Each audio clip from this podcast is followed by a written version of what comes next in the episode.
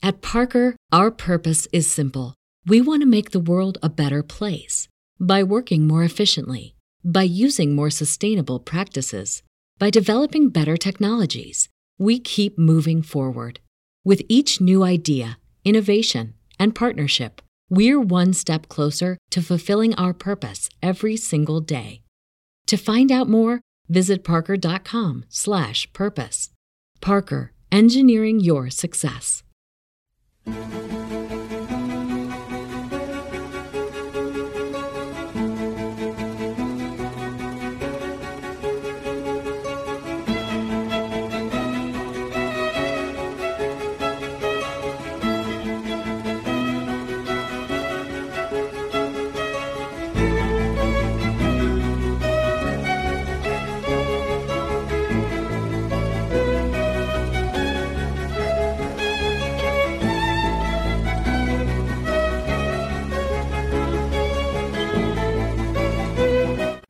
Welcome, everybody, to Finding Hermes. I hope you're ready to walk through those doors with the God of the mind and find your own higher mind.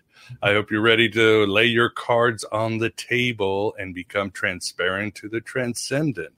And with us on this episode, we have my friend and fellow truth seeker warrior, Mo Bernard. Mo, how are you? And glad to be talking to you on this platform. I'm doing great, and it's nice to be on the show with you again, Miguel. I think it's been a few years since we last talked with each other. So, again, it's an honor to be on your podcast. Oh, man, always glad to talk to you in some way or another. Yes, you've been on Aeon Byte. I have been on Gnostic Warrior. So, and we both sort of, we're kind of doing the same work, the work of trying to wake up people, the work of Gnosis. But again, as many know, I started this venture because of the high weirdness that happened in 2020. I knew that mental issues were abounding and people were probably searching for alternative means of healing. In a way, your podcast has done both, dealing with the occult, but also dealing with holistic methods of healing. You've balanced this very well since you started in 2009. But having said that, I'm sure 2020 was a pretty wild year for you.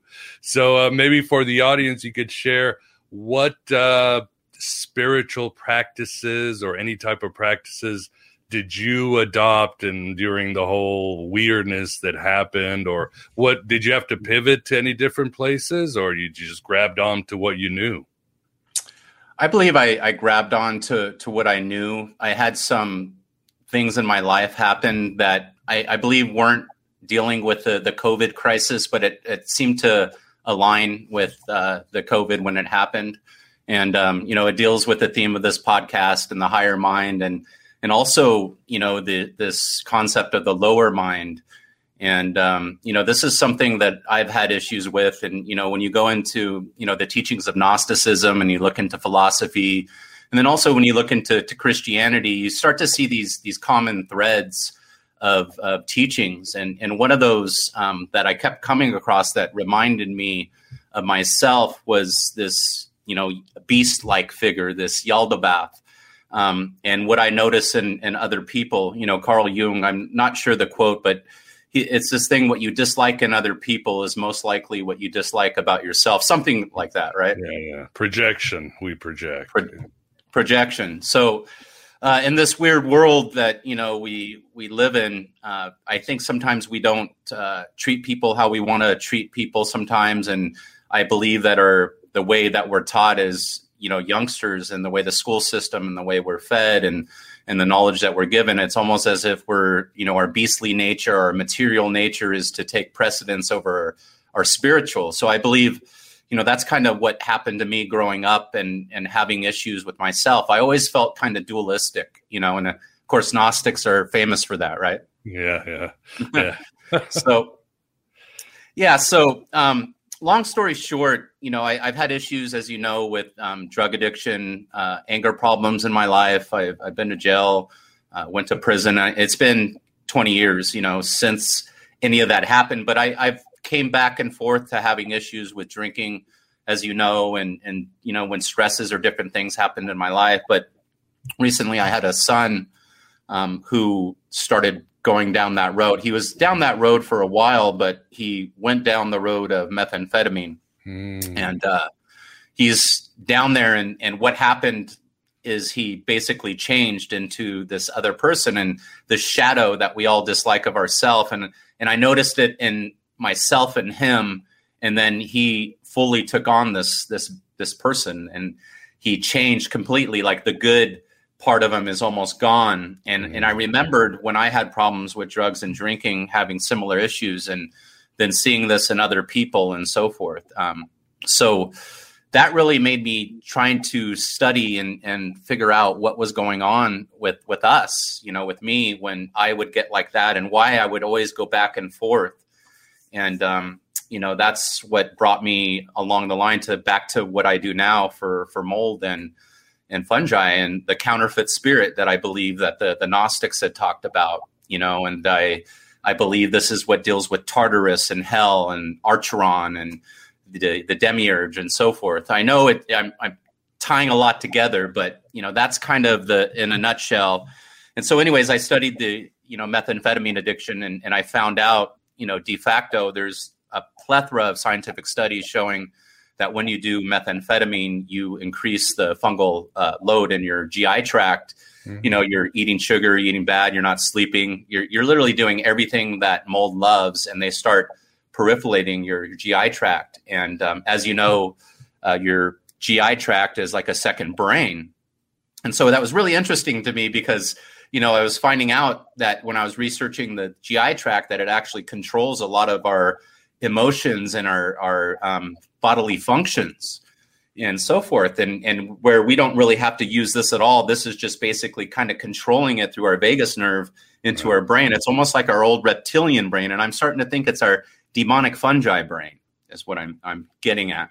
And this is what's connected to the, I believe, the fungal earth nous Tartarus kind of thing. And the higher mind, the Hermes, would be the higher philosophies. This would be, you know, when you see saints with the halo and Buddhas, and, you know, they're participating in the higher mind, you know, they're putting their spiritual above the material, you know, they're using their reason and so forth. So instead of their lower nous, their GI tract, their second brain, all their beastly appetites, you know, whether it's drugs, drinking, food, whatever it might be, controlling this, you control this. And, you know, that's where I found the duality in myself, and having those conversations and always having to say, no, I'm not going to have that drink. Well, no, just have a drink. You know, it's just, you know, this thing. Yeah, just one drink. And I'll go home. Exactly. And so, yeah, please continue. Yeah. So this is a conversation that I've had in my own head and all my life, where I've had issues with the dark side, the shadow side of myself. And then also I feel the good side that was always seeking to rule me, but was having problems with my dark side. So have you ever had issues with that yourself, Miguel?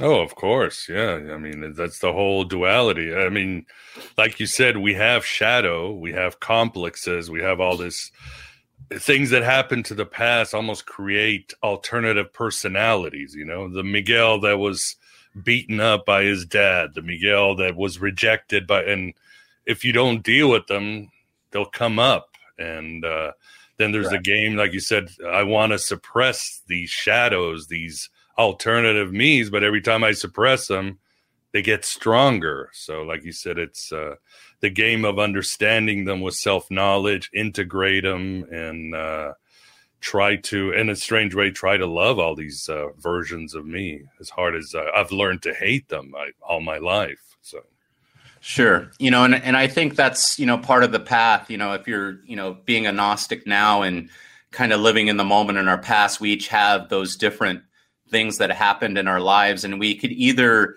you know, continue them with our children and, you know, beat our children and do those things. And, you know, if you were sexually abused, you now continue that, or you really dig deep down and you try to think back and forgive these people that hurt you, and what happened to them in their lives that made them like that. And if you really start analyzing and going back, it's always these traumas, and we're each kind of carrying them on. And then, you know, if we're parents, we're carrying them to our children. So we got to be really careful, you know, in that aspect, you know. So I believe that we were to transmute that shadow, that darkness somehow, you know. And I feel like with you, Miguel, maybe that's through your work, you know, that you're doing, you know, with Aeon Byte and the books that you've written and the people that you're interviewing, and you're doing work that you love now and maybe getting out of the marketing field and so forth. You know, I feel, you know, those things that we transmute, you know, I got my black belt about 10 years ago, 8 years ago.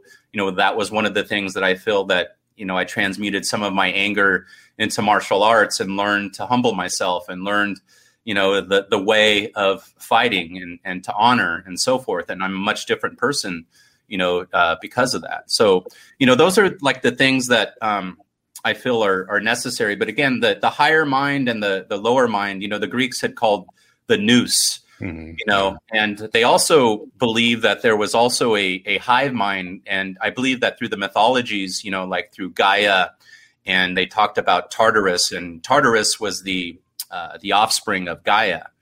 You know, so what's interesting is, you know, Tartarus, it's this slime, it's this black gooey stuff, you know, and you see this black goo, you know, in modern movies and so forth they talk about. And again, this Tartarus is where people would go to be judged, and they would be in chains, you know. And it's interesting because, you know, those Greek mythologies, when we look at Christianity, and if you look at to the mystical sense, they talk about hell and people are in fetters and chains, you know, this kind of same concept from the Greeks went into Christianity, you know. So it's just when you start tying everything together, and then I realize, you know, when you look at these people that, and myself, when I've had problems with drugs, is I almost turned inverted bad to the point I was somewhat evil. And this evilness can reach different degrees. And then if you look at this specifically methamphetamine addicts, it's an interesting study because you'll see the transformation from, say, someone looking like me or yourself to literally in 2 or 3 years, their face will just, and they'll turn in, and they're getting sores all over them, and they feel like, you know, and they have these they feel like bugs are eating them, and, you know. So I was researching that. Why do they feel like bugs? Their eyes are possessed, like, correct? They literally are possessed. Yeah. So this is interesting to me, Miguel, because, you know, the counterfeit spirit and the beast, and then you hear the zombies, and then in the Matrix they talk about, you know, some people in the system, and they, you know, they talk about the people that are part of the system and so forth. And then I believe like these would be kind of the degenerates of the system, but they're still operating, you know, meaning they're still living, and they just seem to have one-track minds. And then if you research, again, methamphetamines, a lot of them do some diabolical stuff under the influence. And a lot of them were people just like you and I, Miguel. We could have went down that road, right? Easily. So, you know, and I'm going, what's operating these people? What's changing my son to where he was this reasonable man, logical, you know, he had this little dark side, but he was in control, and now it just reversed, and to the point he's going to left field and hating everybody and lashing out at them and literally nihilistic, suicidal, like that. And then you see this time and time again with other people, and then they commit these crimes, they're killing their families, you know, they're seeing demons, you know, and all these different spiritual apparitions, you know, where are they? They're like in a different almost realm, mm-hmm. you know. So all these different things really made me, you know, just take grasp of humanity and what's going on out there and the different degrees. And what I believe, again, is controlling these people is this earth hive mind that operates through fungi, molds. And if you study, again, molds, you look at, I think it's Rupert Sheldrake and Merlin Sheldrake. They have a lot of great studies, but they talk about how the fungi is Earth's internet, you know, and it works symbiotically, literally, with every living creature, you know. And then if you study fungi, we actually live symbiotically. They comprise of about 99% of our DNA, all these different organisms. Yeah. So we have 1%. 1% is human DNA in this body right here. And the rest of us is like swamp thing, basically. Correct. So there's this, what I learned, there's a struggle for control of this. And if you look at other insects and other animals, they actually control other animals. They're able to actually inhabit them and control their central nervous system through their vagus nerve and control their brain, where these, you know, these ants, these wasps. Yeah. They shoot the spores after they take over. Yeah. It's like, that's, I'd guess. And that's how archons operate. Take over you and this. Correct. So listen to this. I wrote an article a little while ago called Lord of the Flies. Fungi controls flies' minds as it preys and affects other flies. And I have this theory. This is exactly what humans do. Danish researchers have discovered a genus of fungi that infects and eats flies from the inside out as it controls their minds, creating what they call zombie flies. Oh, and then what is what is interesting is not how this fungus infects the flies, but after they become zombies, they become predators of other flies. Ah. So they morph. And so this thing that is really interesting to me, because I see this in humans. I see this with people preying on other people, whether it's through business, whether it's through magic, whether it's through the occult, whatever you might be. You see this in different degrees in our society, where people are preying on one another, whether it's for economic advantage, whether it's for sexual advantage, it's pedophiles, whatever it may be. You know, they're basically trying to control these people. And anyways, if you study black magic, and long story short, you'll find a lot of the black magic deals with controlling these elementals and what they called in Germany lingosarium. Franz Hartman talked about, and lingosarium is fungi. So, wow. Yeah, that's fascinating, because, I mean, I know you started your work on mold. For the audience, even if you're secular, you don't have to listen to Mo and I. Mold in your house is bad for you. It can give you tiredness, depression. Scientifically, it can even give you schizophrenia. So always make sure that mold, my wife and I are always trying to look for even hidden mold. It can be completely hidden. But what happened with your journey with getting acquainted with mold, as strange as that sounds? Maybe share with the audience. And it's a very touching and powerful story, but it sort of sent you on your path, on your mission today of why you're doing this today.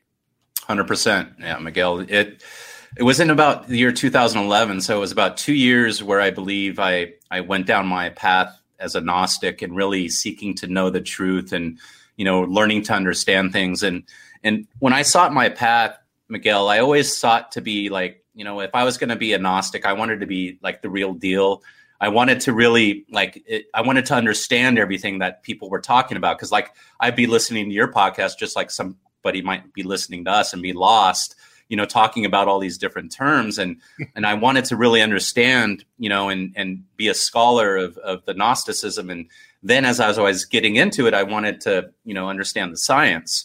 Okay. So, but long story short is, you know, 2 years down that journey, my son started getting sick. And what that Gnostic journey didn't entail at that time was really getting into alchemy and medical and biology. It was more of the kind of the Gnostic umbrella. But my son was getting sick, and I was living in a house. I had a business doing really well, overlooking the ocean. Everything was going great. Had the podcast, and he just started getting sick more often and more often. And at the time, I, again, was pretty much, I would say, illiterate and ignorant when it came to the medical and anything happening with the body. I basically trusted the system, right, that they would take care of it, and if anything ever happened. So I kept taking my son to the doctor, and he would have the flu or an earache, and they kept giving him antibiotics and steroids and different things. And after time, he kept getting sicker and sicker. So this happened for about two years, and then it got to the point where he actually couldn't walk anymore. And I was desperate because he was in severe pain, and then he was having stomach issues and then head issues. It was like, it was as if it was going downhill. And as I was taken to the doctor, they were just kind of scratching their heads, not knowing. So I went on the path of trying to figure out what was wrong with my son, seeking to know and have the gnosis to have a diagnosis, right? To figure out what was up. And that's when I came along various people and groups online talking about mold and toxic mold and their journeys. And they literally were similar to mine and the symptoms that my son had. And, you know, and it made sense because we had water damage and several issues with plumbing overflowing, but we did not, we took care of the plumbing, but we didn't take care of the water damage. And that happened over several years. And we even had, you know, fecal matter one time. I remember this wasn't us, but it was coming up out of the front. It was like the trees were clogging the main drain, but literally poop was coming out of every pipe in our house everywhere. You know, and we had a realtor that owned the house in Carlsbad, California, but, you know, he literally let us sit in it, you know, for 5 days, and we're taking video and pictures. Cause then we were like going, hey, something's up. And this is when my son was sick. And I was like, it's gotta be this, that's gotta be this. And so that's when I started looking around and seeing mold and issues. And I'm going, babe, this house has issues. I believe this is what's wrong with my son. And so anyways, we got a mold test. And that's when I heard about, you know, you get a mold test if you think you might have issues, especially if you're renting. I was in a lease. It's only about two months into the new lease, $3,000 a month, you know, it was expensive.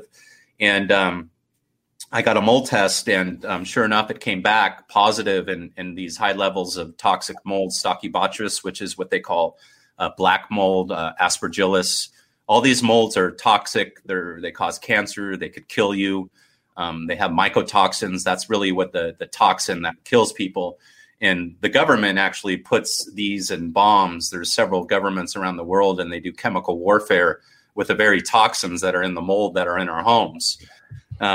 So anyways, I find out that it's mold, and I tell the owner, and I go to the doctors with all this information. And basically they thought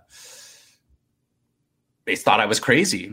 You know, they were like, mold, what, you know, you're crazy. Mold's not dangerous, you know, this and that. And okay. So, and then basically they thought I was crazy, you know, and I researched the mold more, and I had all these different scientific studies. I literally had a folder. I had everything. And then doctor after doctor literally just told me it's not mold. There's no way it could be mold. Mold doesn't do this, you know? So we ended up moving out of that house. I broke my lease. We ended up moving to the mountains here, Julian, about 50 miles from Carlsbad. And my son ended up walking the very first day up in the mountains. Oh, wow. Yeah. So it was like being in the fresh air out from this house. But he ended up not walking like the next day. It was like this thing where he went back and forth. And it's weird. The mycotoxins work on your central nervous system, so they cause these issues where they can cause issues with your pain, where they mimic, you know, arthritis, and you know, people can't walk, and Crohn's, and so forth. And you know, my son had that same thing, of course, in his stomach, and it ended up being a fungal overload. So if you're having an issue out there, anybody with your stomach, and you're being treated for Crohn's or whatever it might be, take a look at fungus, especially if you had a lot of antibiotics. So we ended up, my life kind of took a turn, and my business and so forth, it went down, and I decided to move to New Mexico, as you know, and it was there in New Mexico that we ended up seeing a mold doctor. There's a Dr. Shoemaker, Dr. McMahon. There's doctors that specialize in mold that you could see, and they're basically mold Gnostics, right? They understand the science. Right. They live in there, and those are the people that you want to talk to too. But also they're profiteers as well, so you got to be careful, because you could spend all your money on doctors and seeking treatment. So you got to find a fine line between the two. But what ended up being the saving grace for my son is we found out about hyperbaric oxygen therapy. And there happened to be in Albuquerque, New Mexico, a hyperbaric place at the time called Pro Oxygen. And my son, who was in the wheelchair at that time when we were in New Mexico, once we moved there for a couple months, he started doing the hyperbaric, and he started walking and never got back in his chair. Awesome. That's awesome. Yeah, I know the story. I followed you and we kept in touch, and it's so awesome what happened. And again, it set you on a path. And when did it go from scientific mold and fungus to the spiritual levels? Obviously, with your research, was the shift really fast, or again, was it a sort of a gradual thing? It was gradual, but it started with my son.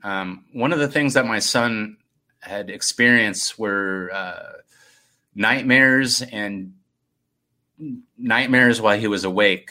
It was as if he was in this realm between the living and what I would call the dead. And I don't like to say that, but he would describe things that he never saw. We weren't a family that watched, nightmare movies or horrors. I'm not really into any of that stuff, and I don't subject my children to any of that.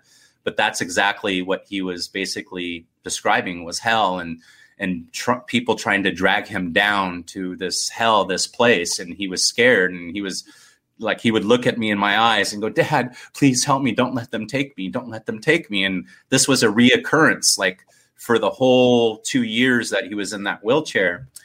And I started to have issues myself because I started drinking, and then I was having issues. And then I would hear this voice, and it was this weird voice that would say, "He's just going to die. Just let him die." This weird thing. Sorry for my language, but I've only shared this with my wife, but it was this weird thing. And I was just like, what's going on? And I was going through this in New Mexico. And at the time I was drinking probably 5 days a week, couldn't sleep. I was just literally researching, maybe sleeping 3 hours a day. And I felt like I was going into this realm. And Albuquerque is a weird place, just so you know, as it is.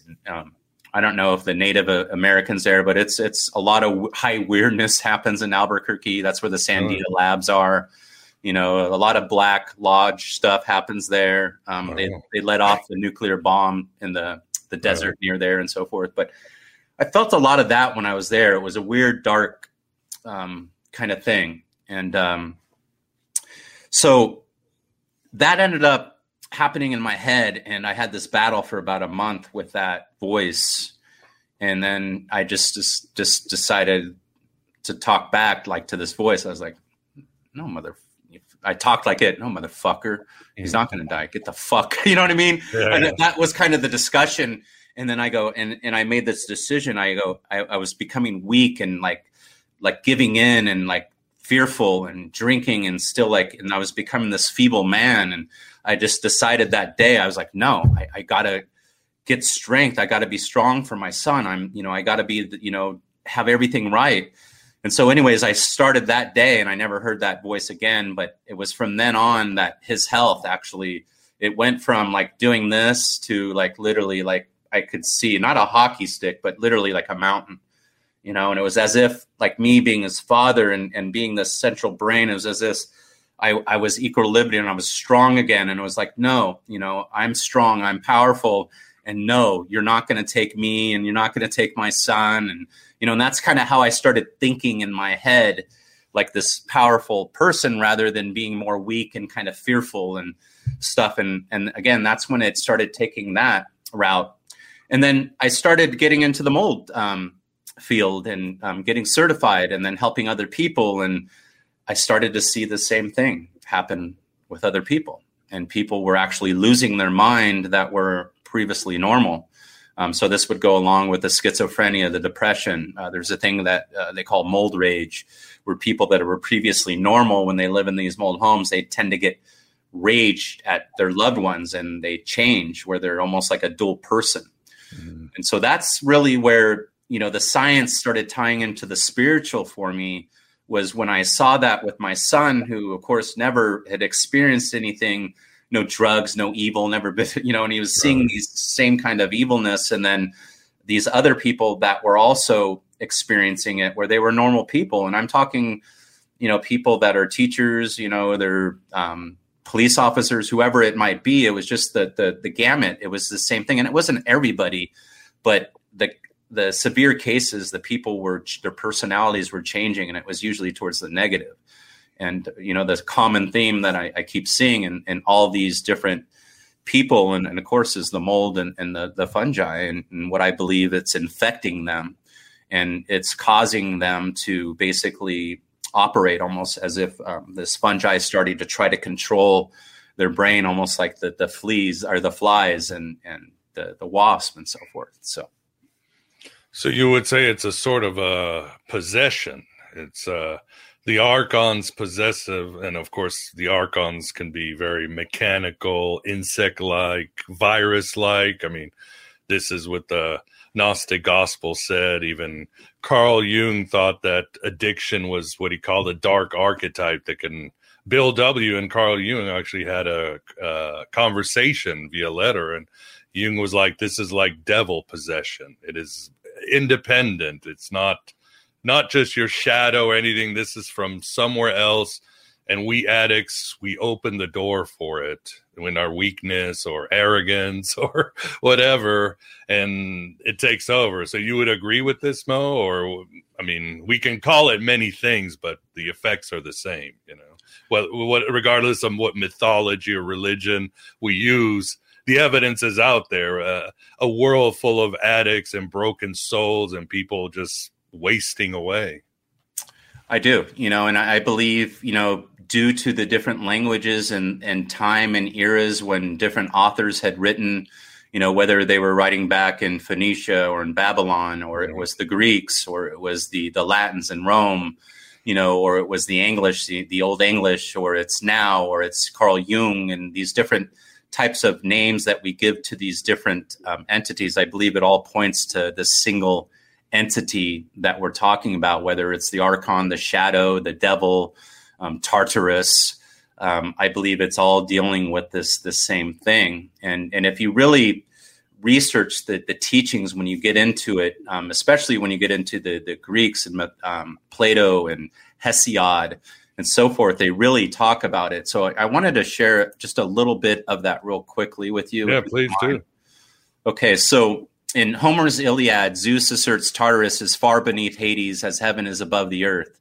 Hesiod depicts it as a misty Tartarus, stating that it was far below the earth as heaven is from the earth, describing Tartarus as a vast chasm, both dismal and dank, and a place of decay.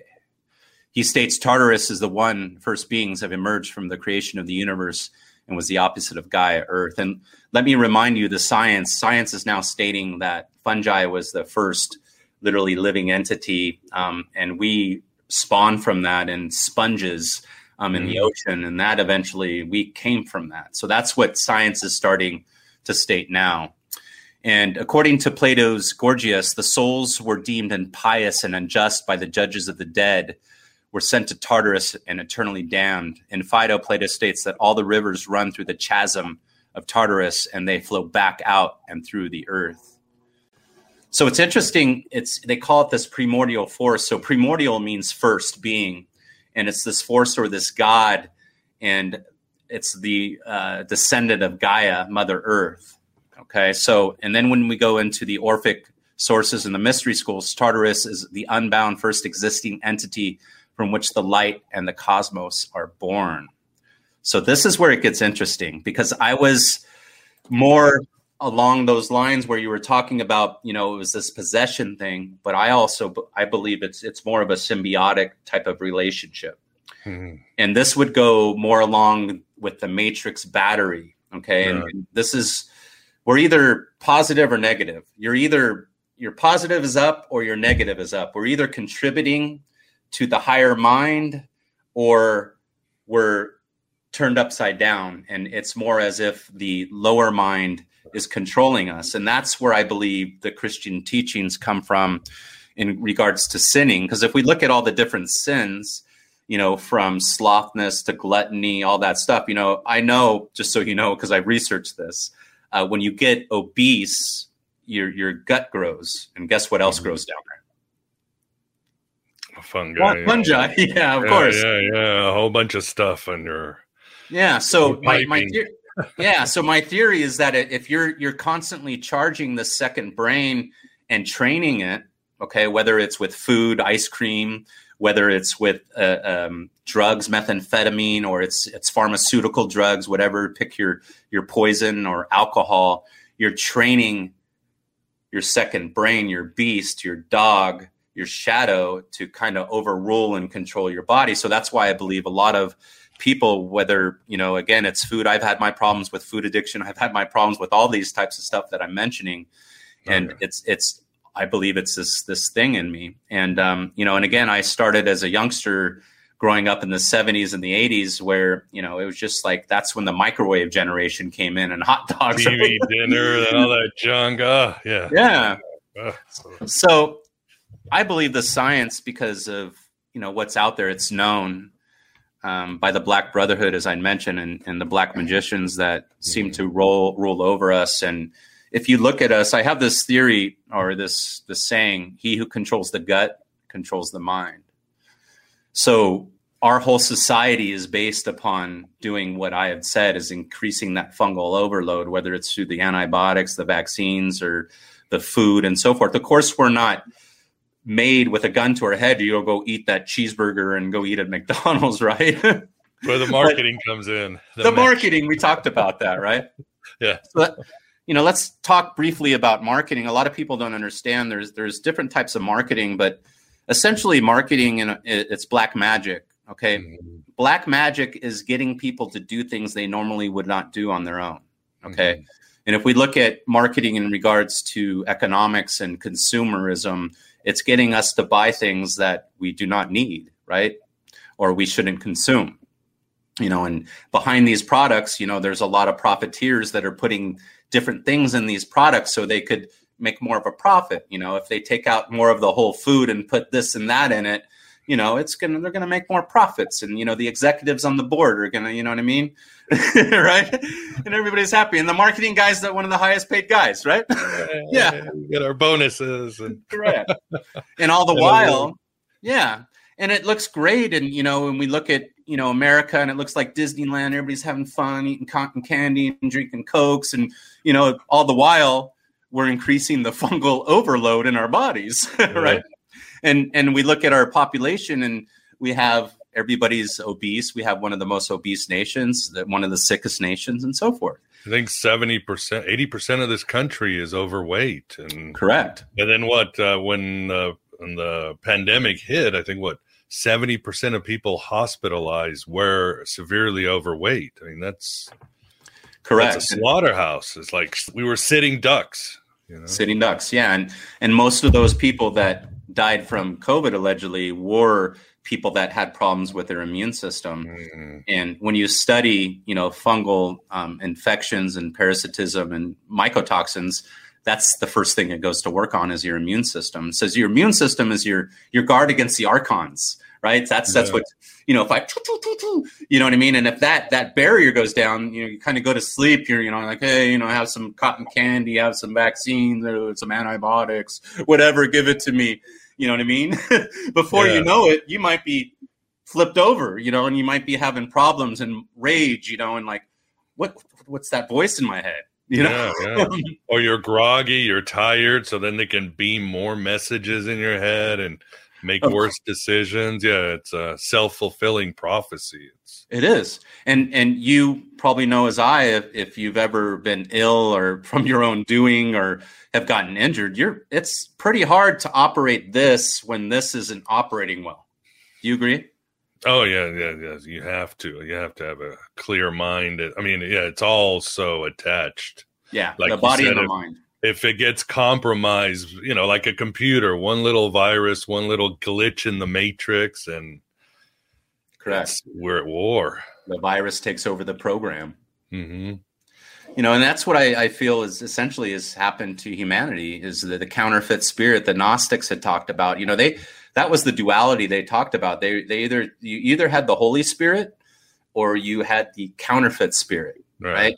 Either one or the other was controlling you, and they had this simple theory: if you did, you know, bad, stupid things, the counterfeit spirit was controlling you, right? And if it was good, the Holy Spirit, right? And so the Holy Spirit, and I was like, what's the Holy Spirit? You know, God wants some more of this. You know, right? Give me some more of this, Lord. Yeah. You know, and that's when I started learning more. Of course, getting into the Christian mystical teachings. You know, and you know, I'm not. You know, I grew up Roman Catholic and then I went away. I believe I became atheistic, didn't believe in God. I thought Christians were hypocrites. And then now that I've come back to Christianity, even though I am a Gnostic, you know, thank God and the Pope, you know, that they're not going to burn me. That's what I know right now, right? Yeah, nothing. So, but in any event, you know, I'm not going to church right now, but I do study the teachings and I'm beginning to appreciate a lot of what has went into the scripture, you know, and you know, it's just it's really awesome when you start researching that. And, you know, that brings you to the Holy Spirit, of course, what the Gnostics talk about. And they talk about in Christianity, the holy fire, and you'll be illuminated by the Holy Spirit, you know, and that's what they believe God and this fire descended from heaven, you know, came down. And that's what illuminated the prophets and the saints. And that's what enlightens the Gnostics and the Buddhas and so forth. And I was like, what's this fire? Where does it come from? That's Mo. Okay. That's like me as a kid. Where's the moon? Where does it come from? Yeah. You know? How do I pay for it to come down? Where do I order it? It's not made of cheese. You're lying, you know? So I started studying about God and wanting to find out about God, because as I mentioned, you know, you hear about God and Christianity and all these different religions, and they talked about God, and, you know, and then the Holy Spirit and Jesus, and this holy fire was connected to God. And I was like, who's God? Like, what, you know? And then I started researching, and that's when Mo gets into the ancient teachings and learning from the old philosophers. And that's what I learned.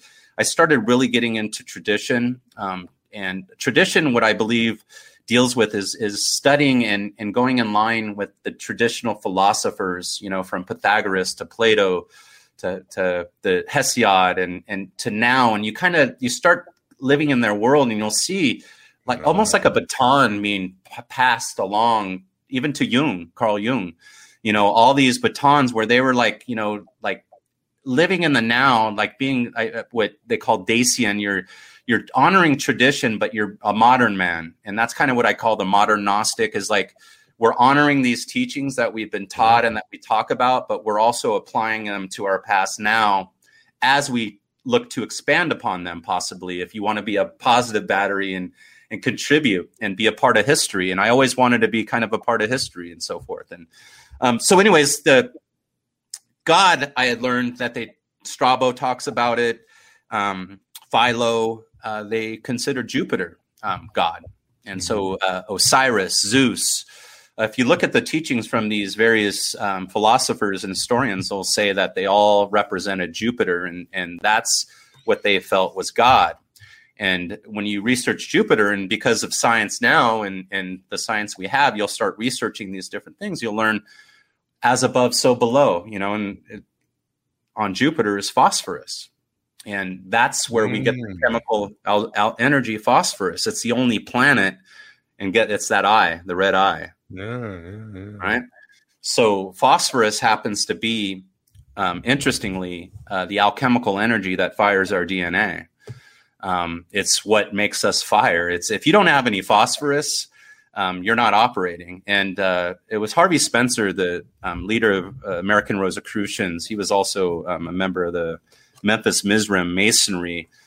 He had talked about that people that were dumb had low phosphorus up here, basically, and they had more down here. Okay, so that goes along with, again, with the second brain theory. So if you're transmuting, you know, that phosphorus, and you're really using your brain and using reason and contributing to the nous, to the matrix, or whatever you might want to call it, you're basically raising that energy, okay, from your what they call the chakra. Again, I went through all that stuff before. The chakras, what the hell's the chakras, right? That's just, in our body, that's our glands. So your root chakra is down here, right here. Right. So if you're concentrated, so if you're concentrated down here all the time, and your root chakra and your energy down here, and sex and all your emotions and your gut and everything, that's where you're going to be centered. But if you transmute it up here a majority of the time, it doesn't mean you got to be a monk and live in the mountains and never have sex again. Okay. And it doesn't mean you got to be this perfect being. That's what people don't understand as well. When you become somewhat awakened, you don't have to be this perfect Jesus. But in any event, that's when I believe that you transmute and you connect to the holy fire and to the nous, to the mind. And that's where, you know, Jupiter's up there. And that's where I believe we're kind of feeding this mind. And if you get into the different philosophies, they believe that the mind actually isn't here. It's out here, you know? So Aquinas thought our mind wasn't in us, or we were inside the soul. The body just sort of, the body was a excretion of the soul, of the nous, if you would, not Yeah, exactly. And basically this mind was kind of like outside of us, like a sphere, like we're almost in this bubble, like it's like we're this computer plugging in. And then I feel that there's also the, as I had mentioned, the earth nous, the, what I call the little nous sometimes, which seeks to control the big nous, right? It seeks to, right? Yeah. So, yeah, I believe, again, we live symbiotic. So you'll research scientists now that study microorganisms and so forth. And, you know, they believe, of course, that we live symbiotic because they are a part of who we are. And there's plenty of people that are living to old age. Guess what they don't do, Miguel? What's that? Methamphetamine. No, just kidding. No, they don't. A lot of them don't really sin too much. Oh, of course. There are not a lot of sloths and gluttons and stuff like that. No. Yeah, and it's interesting is, you know, one of the oldest people living here in California, and it's in America, actually live in, I think it's Rancho Cucamonga, and they're from the members of the Church of Latter-day Saints. Mm-hmm. You know, and they're pretty, you know, of course, not everybody's a saint in the church, but for the most part, they're living in the community trying to adhere to the Christian precepts. So that's where I believe, you know, if you don't sin per se, and that would be the health industry, right? Being healthy and, you know, don't be a sloth and, you know, get some rest and, you know, but get some, you know. So I believe that if we do that, we have more of a chance of controlling this and not having the archons, the fungal nous controlling this, you know. And then if you take something like methamphetamine, these drugs, you're going to take a bullet train to hell, probably. Yeah. So. Oh my God. Yeah. And so what advice would you have for people to dealing with fungus or the whole idea? I mean, you started a business cleaning people's houses. And when you started, I was like, this is, you know, again, I always took this mold very seriously, but, what is some advice for people just every day? Yeah. So the next thing to godliness is cleanliness.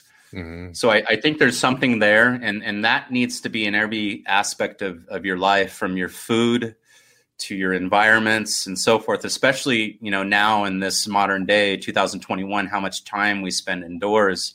You know, we got to make sure that our environments, our homes are free, or our apartments where we're living, of mold, especially, you know, they feed on dust, they feed on our skin, you know, so every day we shed millions of skin cells, and guess what's eating them and feeding upon them everywhere around. Yeah. It's a true story. So, and it's gross, but if you start learning about it and understanding and keeping clean, you'll notice a huge difference. So if you're having issues with your health, you're not sure what's going on, I would definitely start taking a look around your property, whether you live in an apartment or a house, and start looking for mold. Maybe this podcast is, you know, you remember water damage and you didn't take care of it. And shortly thereafter, some illness issues started happening. Or maybe you just moved into a new property and you started getting sick several months after, and it's really unexplainable. You know, those are really telltale signs that there's something in your environment. And I would contend that it's mold in the walls, or from water damage under your sink, or something hidden, could be in your HVAC system. Crawl spaces are a huge issue. And I know you're on the East Coast. Basically, about 30 to 40% of your indoor air actually rises from your crawl space. So if you have mold in there on your beams and so forth, which a lot of people do, because that dirt, basically, just so you know, dirt is about 30 to 40% active mold at all times. So if you were to take a vial of dirt and take it to a lab, there would be 40%, 30 to 40% would be active mold, because that's what makes dirt. So if you think about it, when everything dies and it goes there, the leaves and the bones and so forth, that's basically what makes that. And then what makes the black goo within the earth? I mean, that's all the dead bones of the dinosaurs, and we're making our cars, driving them. You know what I mean? And then we're making our beers with them, right? Yeah. Definitely are. And so again, if you're having issues with your health, I learned too, as we get older, especially if you drink, the more fungi that you put into your body, the more that it's going to eat you. So you're going to start getting health symptoms. So if you start getting athlete's foot, arthritis, different types of things, unexplainable pains, and then you happen to be drinking, you happen to be drinking the very thing that's probably eating you in that very part of that body that it's hiding, just like it would in a wall inside of your home. So, you know, eat clean, eat whole foods. I'm very big on eating whole food, organic for the most part. Trying not to eat a lot of sugar. Sugar is how we make alcohol and feeds the fungi. So if we put it into our body, right, and the more you put in your body as far as a certain thing, the more it seems to train it. So try to control your body and control what you put into it, and then control your environment. I recommend a cheap HEPA filter, a Germ Guardian or something for your house. That way it'll filter the air. So some people can't move. They might have an issue and they're scared. You can get a filter for $100 on Amazon or $90, and that'll help filter your air even when you have mold. And you could actually use stuff like hydrogen peroxide and fog your home with a fan. And you have a spray bottle, and you could just and you could. It's going to take you a while, but you literally will kill all the spores everywhere around you and in your house, and they'll be dead. Awesome. So, you know, yeah. Great advice. Yeah, it's a busy universe out there. So much going on beyond our eye, and I think the lesson you're showing us is knowledge is power. The more you know, the more the solutions will come, or the solutions will be downloaded to you. So, and what about for spiritual practice? I guess again, it's self-knowledge, right? We're all different, you know. We all got to find our own practice. We do. And where I believe that practice happens is up here, Miguel, in our minds and in the higher mind and the reason. And then it's really, I believe, practicing gratitude and grace and being thankful for what you have. So those would be some of the rituals that I do. I'll get down on my knees, and sometimes I'll cry and I'll thank, and I try to thank God, the Lord, my ancestors. I try to pay tribute to my ancestors. If you research spiritual entities and so forth, and daemons and Socrates, they believed in guardian spirits. And if you really research that, those would be your ancestors. So I believe that we're here to honor them in a sense, but also to live our lives and to be good people and to contribute. And it's an honor to live and to be in the flesh rather than to be a curse. So I'm not one of those Gnostics that thinks that this is an eternal hell and it's a prison. I believe that it's a labyrinth and there's a way out, and through Gnosis and knowledge that through your path that you could use that to exit the labyrinth and go to heaven. Holy fire, Lord. Thank you. Jupiter Ascending. Jupiter. I think that's a movie. Yep. Oh, well, that's great. Really appreciate you sharing this wonderful information, because again, it's so things that people don't know about, and then connecting them to addiction and all these things. It, opens up a lot of vistas, and I'm very happy that you've gone down this path. I watch your videos, I read your blog posts when they come. And again, it's great because you'll be talking about occult symbolism and the Freemasons, and then we'll get something on holistic health. So you keep it very varied. Thank you. And you've definitely you've been through the struggle. And I'm sorry about your son, but I'm happy about your other son. And it's just families. I mean, I'm sure I guess that's the last question. Is as parents, we want to blame ourselves for the sins of our sons. But we really can't, you know, an addiction is an addiction. And there is a lot of mystery, even no matter how much research we do. It is, you know, and that's when I really realized as I started going down my path and how important it is to be a good father and a good role model to the people around you, and especially to your children, you know. And when I had my son, this is my second marriage, and I have 3 kids. I have 1 on the way, Miguel. I'm going to be 50 in another. Congratulations, Os. Thank you, man. You'll stay young. I mean, yeah, my youngest is 5 years old, and I'm like, these little monsters keep me young when I think about it. Correct. And they make me want to live longer and to be a good person, you know? And so I gotta tame my beast. I gotta control my shadow and be there for my children, and walk my daughter down the aisle when she gets married, and be there for their children. And, you know, I believe that, you know, if I institute some of the things that I had said and I preach, you know, and I try to practice those, that I can live and reverse possibly some of those sins and those things that I did to my body, so I could live, you know, to be an old age and to have the children and enjoy the grandchildren. So amen. Yes. And sometimes the only way, they say the only way to lead is by example. That's what will be remembered for down the line. Yeah. Our dads did this. Our dad showed up to this. And yeah. And let me touch on the one thing I forgot to touch on what you had said, which is important, because I actually went through it this past year with what you had stated about not blaming yourself for, you know, the path or, you know, the choices that your children make, because you naturally are going to do that. And I do believe that the things that we do when we're raising them affect them. And of course, part of what my son is going through, he's, you know, 30 years old right now, is part of how I was. I had him when I was 18, at a time that I was, and I was in, you know, and I went to jail and I went to prison when he was young. So I believe some of those things did affect them, you know, but there's this thing that we have to do, you know, as we go along our path, and each one of us is different. And some of us sometimes never see that, is him understanding what I went through and my father. And, you know, like you had went through a rough childhood. My father was an alcoholic. I had no teachings. I was drinking when I was literally 11 years old, doing drugs in my bedroom when I was 13, hard drugs. And selling drugs at a young age and doing things that I shouldn't have did. But in any event, it was these different things that, you know, happened to my dad, and he became an alcoholic, and then he lost his dad when he was a youngster. And, you know, just this thing that carries on, but you got to learn to forgive.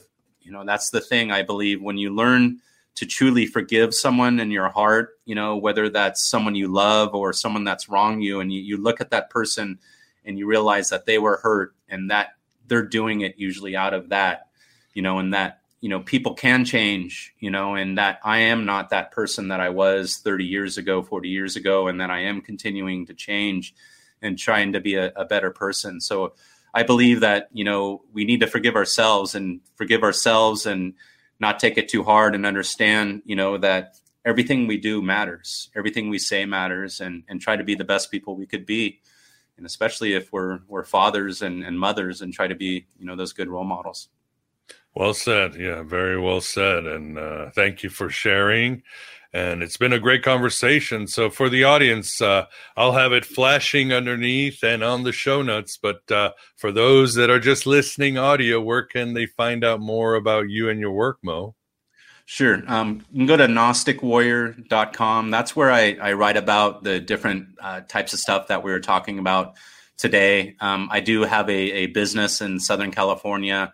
I do help people if you call me, if you have some questions, especially if you have young ones that are sick, or you're very sick yourself. I'll help anybody over the phone. But if you need help with mold, I'm in San Diego. I'm in San Diego County or Southern California. I have Mold Safe Solutions is my website.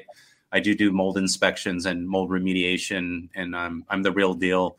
You're going to want to have someone like me go to your house rather than some other company. So thank you for the opportunity, Miguel. It's been an honor again. I appreciate you, bud. Oh, man, always a pleasure having you on, and I'm sure we will talk again on your podcast or my other podcast. So we're on a journey of self-discovery, and we're just getting a little bit wiser. And that's a good thing. So, but thanks for coming on Finding Hermes, Mo. Really appreciate it.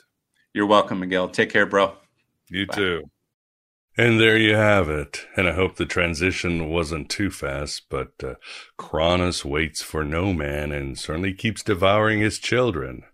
Anyway, great conversation as always with Mo. I've always loved his intersection of science and spirituality, which always brings new insights into this world that we live in. So check out more of his articles and podcasts. And I'm sure to some of you, the information might have been a little stomach turning, perhaps gives a new meaning to trust your gut. Especially when your gut is comprised, as science says, of about 2 pounds of microorganisms helping you digest. But as they say, or as the Gospel of John says, the truth will set you free. but it might make you a little nauseated at first. But in the end, it will also make you healthier spiritually, mentally, and even physically. And that's a good thing, even if it's a little disturbing. Like Jesus says in the Gospel of Thomas, first you will be disturbed, and then you will be amazed. And hopefully filled with good food and a good diet and good health. Our talk also reminded me of Irenaeus himself. In the 2nd century, he did say that the Gnostics were popping up across the Roman Empire like mushrooms. So the old battle axe himself, the old heresy hunter, even had a concept of the dominant force of fungi. Of course, I would say that he got the archons wrong because he himself is the archons. And the Gnostics were simply appearing after storms and appearing in the darkness and the edges of town as they always did. But interesting quote by Irenaeus. Another point I thought about during our conversation, and this is something I've been presenting and stressing for a while now in both Aeon Byte and Finding Hermes, is that is the idea that our minds are legion. We are all just disassociative fragments of consciousness. We are complexes, shadow, trauma material, program personas, all floating or under the umbrella of what we think is our true selves. So there really is no authentic Miguel or you or anything like that.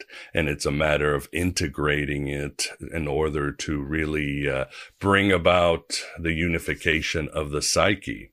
And this has been stressed by such guests as Bernardo Castrop, Lance Owens, Rachel Connerly, and so many others that I've talked to. So with this in mind, I think we're finding out that our bodies are even legion, that we are not comprised of this flesh we think we are, but that we actually comprised of various microorganisms. And we're not even, our bodies aren't even a farm. It's sort of a symbiotic thing where much of what we are is all these creatures feeding on us, existing in us, helping us work our internal biology. It's, well, as above, so below, right? I mean, if the archons are above feeding off of us in the universe and feeding off of the divine essence here trapped in the material world, well, our bodies are also a universe where those little archons, their representatives, are,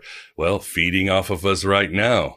So what we are is not who we think we are, even in the body. We are legion, both in mind and body. Pretty interesting news, but again, gnosis is not just seeing reality or finding out who we are, but it's also very important we start out by finding out what we are not. And in all this mess and this stew of complexes, this stew of legion, we can sort of remove what we are not and truly dig in to find our divine spark, that shard of infinity, that pure, untainted consciousness, and begin tapping into that as we individuate and bring all the other pieces of who we are together. And with the body too, explore your body. As I've said before, the body is simply an expression of the soul. It is the language of the soul. Plotinus said that the body is an excretion of the soul, and it can be useful, but we have to see it. Well, we have to see it for what it is. We are legion. The truth will set you free, and it will disturb you and even make you a little nauseated, but better than living a lie. Definitely better than living a lie. Our talk also reminded me of Grant Morrison's Nameless, 6-part comic book series that, well, it's in the genre of cosmic horror, very Lovecraftian and very Gnostic in many ways. I don't think many people read it, and the few people that have read it that I know didn't like it. I think the reason many have told me is that it takes a very David Lynch Gnostic sort of approach. The narrative isn't always linear. In fact, there's many narratives that flow in and out of each other. So it gets very surreal at times. And it's also, again, it's very visceral, very intense.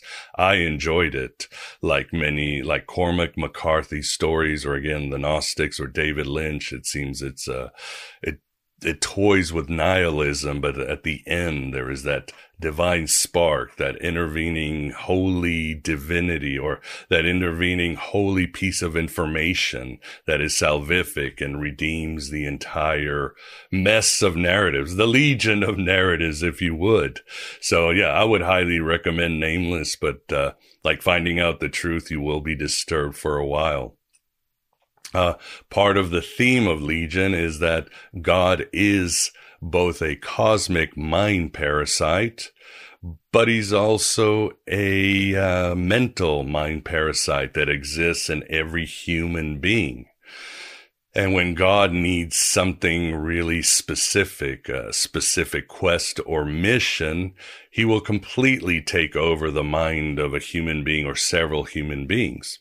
And this manifests as, yes, fungi start to come out people's mouths and eyes. People go from being normal zombies that most of us are in this world to complete zombies, doing the quest of this cosmic mind parasite in his mission of creating a total collective world of creatures that worships him. Very much like the Night King in Game of Thrones, whose mission is to totally suppress awareness, totally destroy awareness, so that we are one mechanical collective, this colony of fungi and flesh that does exactly what the Night King wants, or what the mind parasite and Nameless wants, this cosmic being that came to conquer. So interesting insight that I saw, and check out Nameless if you can. So thanks for being here. There will be more Finding Hermes soon. I will try not to skip any months, and keep bringing you those alternative means of mental health and regular health so that you can access Hermes, the god of the mind, walk through those doors you need to walk through, lay your cards on the table, and become transparent to the transcendent. Thank you, and we will see you soon.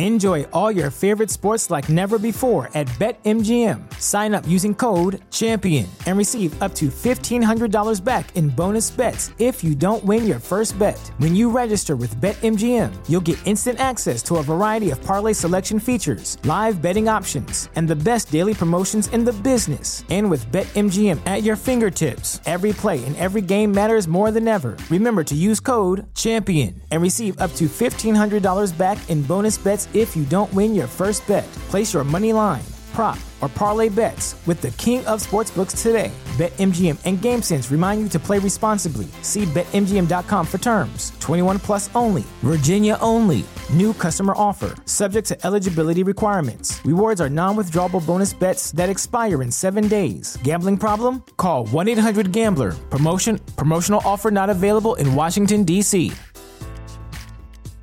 At Parker, our purpose is simple.